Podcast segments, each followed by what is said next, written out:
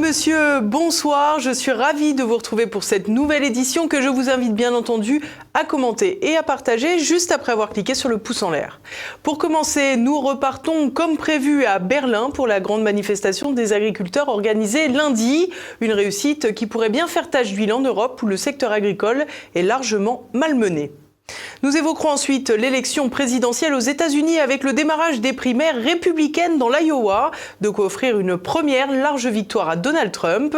Et puis nous découvrirons l'analyse de l'historien militaire Sylvain Ferreira après des frappes des gardiens de la révolution iranienne en Irak et en Syrie, une nouvelle démonstration des inquiétantes tensions dans la région aggravées depuis le 7 octobre. Berlin va-t-elle faire figure d'exemple dans la contestation des agriculteurs euh, Réunis en masse dans la capitale allemande lundi, les professionnels du secteur entendaient faire entendre leurs intérêts. Nos envoyés spéciaux étaient à leur côté. Nous sommes le lundi 15 euh, janvier, donc là on est en fin de manifestation. C'est pour ça qu'il y a un petit peu moins de monde derrière moi. En début d'après-midi et en matinée, il y avait toute l'allée derrière moi, tout le boulevard était totalement rempli. Donc aujourd'hui, en quelque sorte, l'objet de la manifestation de ce lundi 15 janvier a été, je dirais, de compter les forces. Il y a eu 3 à 4 000 tracteurs qui se sont réunis, plusieurs dizaines de milliers de manifestants qui étaient là. Ça s'est passé de façon pacifique, en dépit du soutien assez massif de l'AFD. Euh, comme vous le verrez dans l'un des entretiens, le mouvement des fermiers cherche à rester relativement apolitique, même s'il ne rejette a priori aucun soutien. Et ceci dans le but d'avoir le soutien le plus large possible au sein de la société allemande. Et donc toute la question est de savoir si à l'avenir ils vont entreprendre des blocages et jusqu'à quel niveau. Ce qui est aussi à noter par rapport à ceux qui ont été par exemple habitués aux manifestations des Gilets jaunes en France, euh, c'est que les manifestants ne sont pas violents, la police non plus, tout au plus on a vu une personne qui a jeté quelque chose qui s'est fait arrêter, mais il n'y a pas de violence policière, il n'y a pas de débordement euh, d'un côté ou de l'autre. Donc ça c'est quelque chose d'assez significatif par rapport aux, manifestations habituellement euh, visibles en France. Nous avons peur pour notre avenir. La majorité silencieuse de la population, la majorité de la population est derrière nous.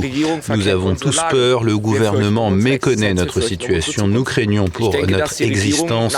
Nous craignons pour notre avenir. Je pense que le gouvernement commence à avoir peur de nous, les agriculteurs, parce que nous entraînons la masse avec nous. De plus en plus de gens nous rejoignent du fait que nous nous mobilisons assez fortement. Nous entraînons de plus en plus de gens avec nous. Nous sommes la grande masse et la grande masse commence à s'opposer au gouvernement. Je pense qu'ils ont de plus en plus peur de cela. Nous sommes en mesure de bloquer ce pays en l'espace d'une heure, mais nous ne le souhaitons pas car la population civile en souffrirait également et parce que nous avons un fort soutien et nous devons conserver ce soutien, sinon cela nous mènera à notre perte. Il y a aussi d'autres partis que l'AFD qui nous soutiennent, mais notre mouvement ne doit pas être politisé. Nous ne voulons faire la promotion d'aucun parti. Nous sommes toujours indépendants. C'est très important de le dire. En fin de compte, je pense que le chancelier essaie de nous cataloguer comme de droite pour pouvoir dire ils sont mauvais, ils ont tort. Je pense que c'est le plus gros problème. Ils sont de droite, ils sont mauvais. Il s'agit en fait de nous diffamer de la sorte. J'espère bien que nous allons gagner. Nous devons gagner. Nous n'avons pas d'autre choix. Donc là, je suis ici avec euh, Eva Vlaardingenbroek, qui est une euh, influenceuse assez connue des Pays-Bas, qui traverse euh, le monde entier, qui traverse l'océan, qu'on retrouve aux États-Unis, dans son propre pays bien sûr aussi, et qui est aujourd'hui en Allemagne. Alors Eva, j'aimerais vous demander rapidement, parce que vous avez beaucoup suivi les protestations des fermiers néerlandais, où il y avait la politique de l'azote qui consistait à saisir les terres des fermiers aux Pays-Bas. En comparaison avec ce que vous voyez en Allemagne, est-ce que vous pensez que la protestation allemande est plus forte qu'aux Pays-Bas? Oui, c'est plus fort matériellement, c'est clair. Je pense que alors la semaine dernière, ça a prouvé qu'il y a une énorme manifestation pas juste, euh, pas seulement les fermiers, pas seulement les, agriculteurs, mais euh, les secteurs, je ne sais pas en français, mais en anglais on dit les blue collar workers. En fait, moi je veux dire les gens normaux qui travaillent dur, more than half of their Ils donnent plus de la moitié de leurs revenus à un gouvernement qui menace leur propre existence, donc ils payent pour leur propre destruction. Pour un gouvernement qui met en œuvre un projet qui n'est pas dans leurs intérêts. Par exemple, ils payent pour une crise climatique qui n'existe pas. C'est un prétexte utilisé pour se débarrasser des fermiers, pas seulement dans les Pays-Bas, mais aussi ici en Allemagne et dans le monde entier. Donc c'est normal que les gens disent en avoir ras-le-bol. C'est compréhensible.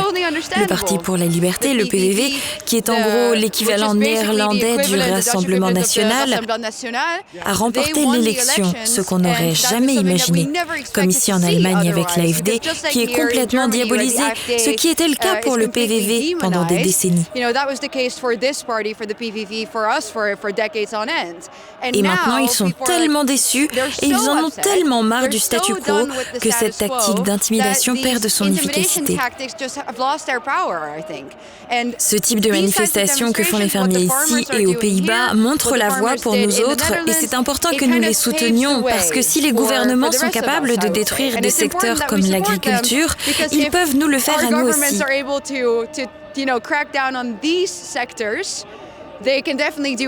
Si ces personnes tombent, nous tomberons aussi. Alors évidemment, euh, l'expérience des Français en termes de manifestation n'est pas la même. Ce qu'on vit en France lorsqu'il y a des mouvements sociaux n'est pas du tout du même ordre, c'est pas du tout la même organisation, c'est pas du tout les mêmes euh, rapports euh, à la police, ça même pas le même rapport à la violence.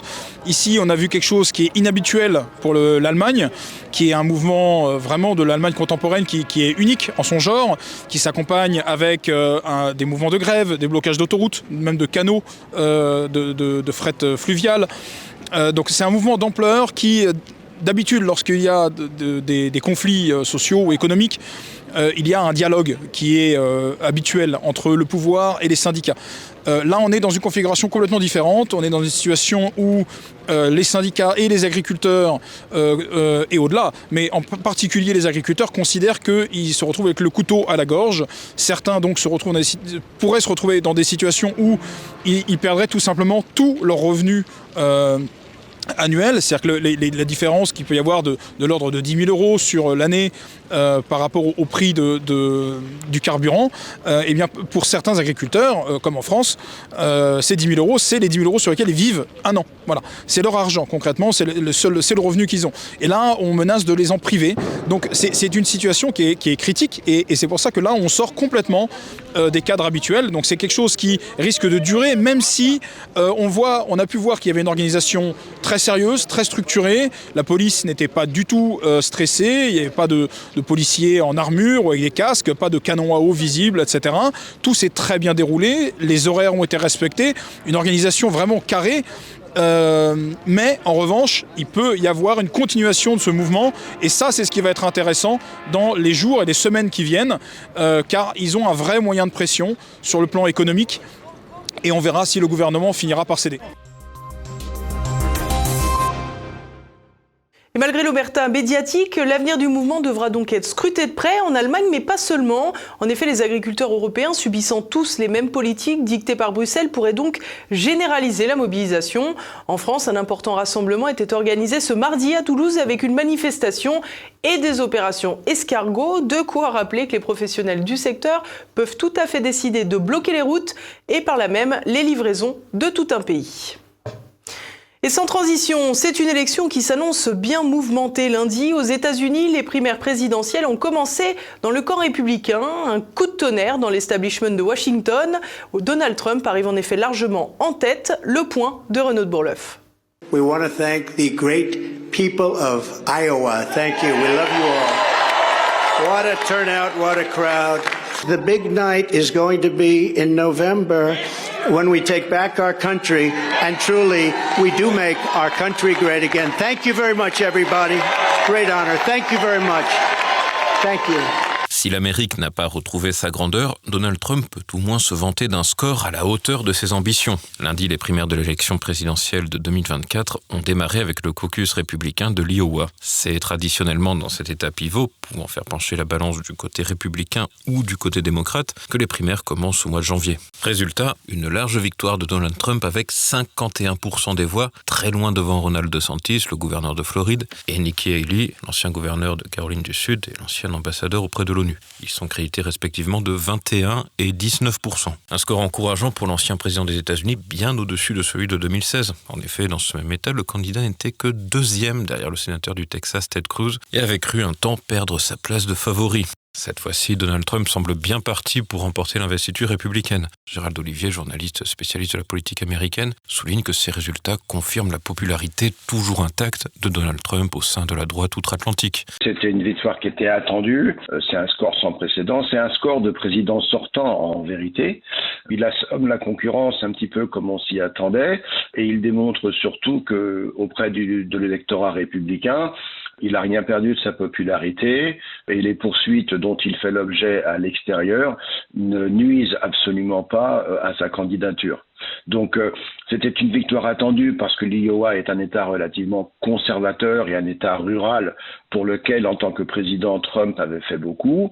Euh, mais je pense que les États qui vont suivre vont confirmer cette tendance et qu'il aura la nomination républicaine pour lui sans problème très rapidement. Une prépondérance de Donald Trump au sein du Parti républicain pleinement assumée par les électeurs au cours de ce scrutin local. En effet, les primaires dans l'Iowa, comme dans d'autres États, se déroulent selon une tradition particulière, le caucus, avec un vote public. Dans certains États, les primaires s'organisent autour d'assemblées où tout le monde peut s'exprimer. C'est fait à l'ancienne, le concept de la réunion publique. Parfois même, euh, ces réunions, elles se tiennent dans les églises, qui est le lieu le, plus grand de la localité où tout le monde peut se réunir. Donc ça, ça tient plutôt de la, de la tradition, mais ça montre bien que au, sein d'une assemblée où inévitablement le vote n'est pas secret, hein, eh bien les gens n'hésitent pas à se déclarer euh, en, sa faveur et qu'il a avec lui l'immense majorité de l'électorat républicain. En plus, il faut noter que l'Iowa est un État où les évangélistes sont quand même très présents. La religion a une place très importante parmi les valeurs euh, des gens de cet État-là. Et Donald Trump a remporté très largement le vote euh, évangéliste, ce qui conforte encore plus sa place en, tant que candidat républicain potentiel. Les militants pro-Trump sont de plus en plus convaincus d'un retour en force de leur champion. Le score de l'Iowa les conforte et leur fait même espérer un retour à la Maison Blanche en novembre. I think that's a very strong milestone. Uh, obviously, it feels good. It propels him onward, and I think it causes the other candidates to take pause in their candidate candidacy. Well, I don't like to ever say that it's in the bag, but I think that I think he has it in the bag for me, but I, he still has work to be done. I mean, yeah, I if he gets out and speaks, he'll prove his he'll he'll prove his point. And then what about in November? In November, I think he'll be the president. Du côté de la Maison-Blanche, les démocrates se préparent à un tel scénario. Le président Joe Biden s'est exprimé le soir même sur les réseaux sociaux. Avec son compte X, anciennement Twitter, il déclarait aux Américains que l'élection allait bientôt opposer, selon ses mots, vous et moi contre les républicains extrémistes du MAGA. Ce terme étant utilisé pour désigner la supposée extrême droite américaine, en référence au slogan de Donald Trump Make America Great Again, littéralement rentre à l'Amérique sa grandeur. De quoi penser que le président sortant cherche à éviter une campagne électorale sur son bilan économique et sécuritaire? Et préfère tourner l'attention vers une prétendue menace de dictature. Le thème de campagne euh, de Joe Biden et des démocrates, euh, c'est le 6 janvier. Euh, ils vont faire toute leur campagne contre ce qui s'est passé le 6 janvier, ce qui était dramatique, tragique et, inacceptable, mais qui n'est absolument pas une insurrection. Par contre, ce qu'on constate chez les démocrates, c'est que à l'automne, Joe Biden a tenté de vendre son programme économique il parlait en permanence du mot Biden-omics euh, euh, pour signifier euh, le lien de parenté entre la situation économique américaine et l'action de son administration. Ça n'a eu aucun effet auprès de l'électorat. Et donc il s'est rabattu sur la, méthode de 2020 qui consiste à dire que Trump est inacceptable comme personne, comme président, que c'est un dictateur potentiel, qu'il a derrière lui des extrémistes qui vont bafouer la Constitution et que donc c'est ou lui ou la fin de la démocratie américaine. Le problème, c'est que les Américains à mon avis, euh, ont déjà entendu ce message et qu'ils ont compris que c'était un leurre euh, et qu'il était ridicule. Joe Biden est en effet de moins en moins crédible sur ce terrain depuis que le Congrès a ouvert une enquête en destitution l'accusant d'avoir couvert les activités illégales de son fils Hunter en Chine et en Ukraine. Alors que les Américains se dirigent vers une répétition de 2020 avec Donald Trump et Joe Biden, cette élection où les candidats s'affronteront sur fond d'enquête judiciaire et parlementaire prend décidément un ton inédit. Sommes-nous face à l'embrasement tant redouté? Près de 100 jours après le début de la riposte israélienne sur la bande de Gaza, des frappes iraniennes se sont abattues en Irak et en Syrie. Explication tout de suite. Téhéran riposte. Ce mardi, les gardiens de la révolution iraniens ont annoncé avoir frappé des cibles, je cite, terroristes en Syrie et en Irak. L'historien militaire et animateur du blog Veille stratégique, Sylvain Ferreira, nous décrypte l'opération menée en Irak dans la partie kurde la frappe euh, sur le, Kurdistan euh, irakien et notamment sur Erbil a vraisemblablement, selon les affirmations iraniennes, euh, visé un quartier général de forces spéciales ou d'espions, certains même parlent d'agents israéliens, et on peut penser que cette frappe est entre guillemets la réponse de l'Iran à la mort du numéro 2 du Hamas à Beyrouth il y a maintenant dix jours. Hein, L'Iran avait dit qu'elle vengerait sa mort, euh, qui en plus s'est déroulée euh, donc dans la partie que contrôle le Hezbollah euh, à Beyrouth. Et donc on peut entendre cette idée que cette frappe est une réponse à cet assassinat ciblé. Une réponse iranienne d'autant plus évidente qu'elle a eu lieu en même temps qu'une autre frappe sur la Syrie. La frappe qui a été opérée, là encore par les gardiens de la Révolution, autour d'Alep dans la, périphérie euh, d'Alep en Syrie, elle visait des groupes rattachés euh, à Daesh et que cette frappe-là était effectivement en réponse à euh, l'attentat qui a eu lieu à Kerman sur la tombe du général Soleimani il y a 15 jours de cela. Des frappes qui surprennent dans la mesure où, bien qu'elles aient été envisagées, elles arrivent d'une certaine façon assez tard. Quatre morts parmi les civils dans le Kurdistan irakien sont à déplorer. Pendant 15 jours, euh, on a dit que Téhéran restait euh, très modéré, très réservé, euh, que le message envoyé par les États-Unis avait été compris et que les Iraniens avaient reculé. Eh bien, l'Iran a pris son temps. L'Iran a préparé cette frappe de manière très précise et de manière très puissante. Et elle l'a réalisée hier en touchant deux États souverains, rappelons-le quand même. Hein, le gouvernement irakien a bien évidemment protesté contre cette, cette façon d'opérer. Et on voit qu'aujourd'hui, euh, malheureusement, euh, l'Irak reste piégé comme la Syrie dans une guerre de proxy entre d'un côté euh, le camp iranien soutenu par, par Moscou et puis le camp israélo-américain de l'autre côté. Une autre guerre par proxy qui complique encore la compréhension des tensions dans la région, comme l'avaient déjà montré les explications après l'attentat perpétré à Kerman en Iran le 3 janvier dernier. Certains observateurs euh, n'ont pas hésité à expliquer que les revendications de Daesh sur l'attentat de Kerman euh, masquaient finalement, là encore, un jeu de, de, billard à trois bandes en faveur des États-Unis et ou d'Israël, et qu'on peut donc comprendre que si c'est ainsi que les services iraniens l'ont perçu, ils aient réalisé cette double frappe à la fois donc sur euh, peut-être le quartier général d'où étaient partis les ordres et d'où était partie la gestion de cette mission contre, euh, contre Kerman, et puis de l'autre côté contre les groupes qui l'ont probablement euh, exécuté. Donc ça paraît effectivement, au premier abord, difficile à comprendre. Il faut gratter parce qu'on est dans une guerre de proxy, et dans ces cas-là, euh, les intentions des uns ne sont pas forcément manifestées par les moyens qui sont employés de manière claire et précise, et ça nous oblige à, à faire bien évidemment des interprétations, mais aussi à aller loin dans ces interprétations pour essayer de comprendre. Et partons à présent faire le tour de l'actualité en bref avec Olivier Frère Jacques. La phase intensive des opérations sur le sud de la bande de Gaza bientôt terminée, c'est en tout cas ce que déclare le ministre de la Défense israélien Yoav Galan, environ 100 jours après le début de la riposte après l'attaque du Hamas du 7 octobre. Le Hamas déclare qu'au moins 22 000 personnes sont mortes dans le territoire avec les frappes israéliennes. Selon le gouvernement de Tel Aviv, les Palestiniens devront faire émerger une force pour administrer le territoire aussitôt que l'opération sera terminée, que le Hamas, je cite, ne menacera plus Israël. De quoi saisir que la riposte devrait bientôt prendre une nouvelle tournure. Une annonce de nouvelle phase alors qu'au moins deux otages israéliens supplémentaires sont morts dans une vidéo diffusée lundi par le Hamas. Une jeune femme retenue prisonnière depuis le 7 octobre annonce la mort de deux hommes avec qui elle était retenue. La veille, une autre vidéo avait été publiée et on y voyait les deux hommes en question vivants. Dans son communiqué, le Hamas affirme que les deux personnes ont été tuées, je cite, par les bombardements sionistes sur Gaza. Rien n'assure toutefois que la version soit exacte. Néanmoins, on sait que depuis le 7 octobre, des otages ont bel et bien péri dans la riposte de Tel Aviv. Un drame qui secoue sans surprise la société israélienne, dont une large partie estime que le Premier ministre Benjamin Netanyahou n'œuvre pas suffisamment pour faire libérer les quelques 130 otages toujours entre les mains du Hamas ou des groupes affiliés.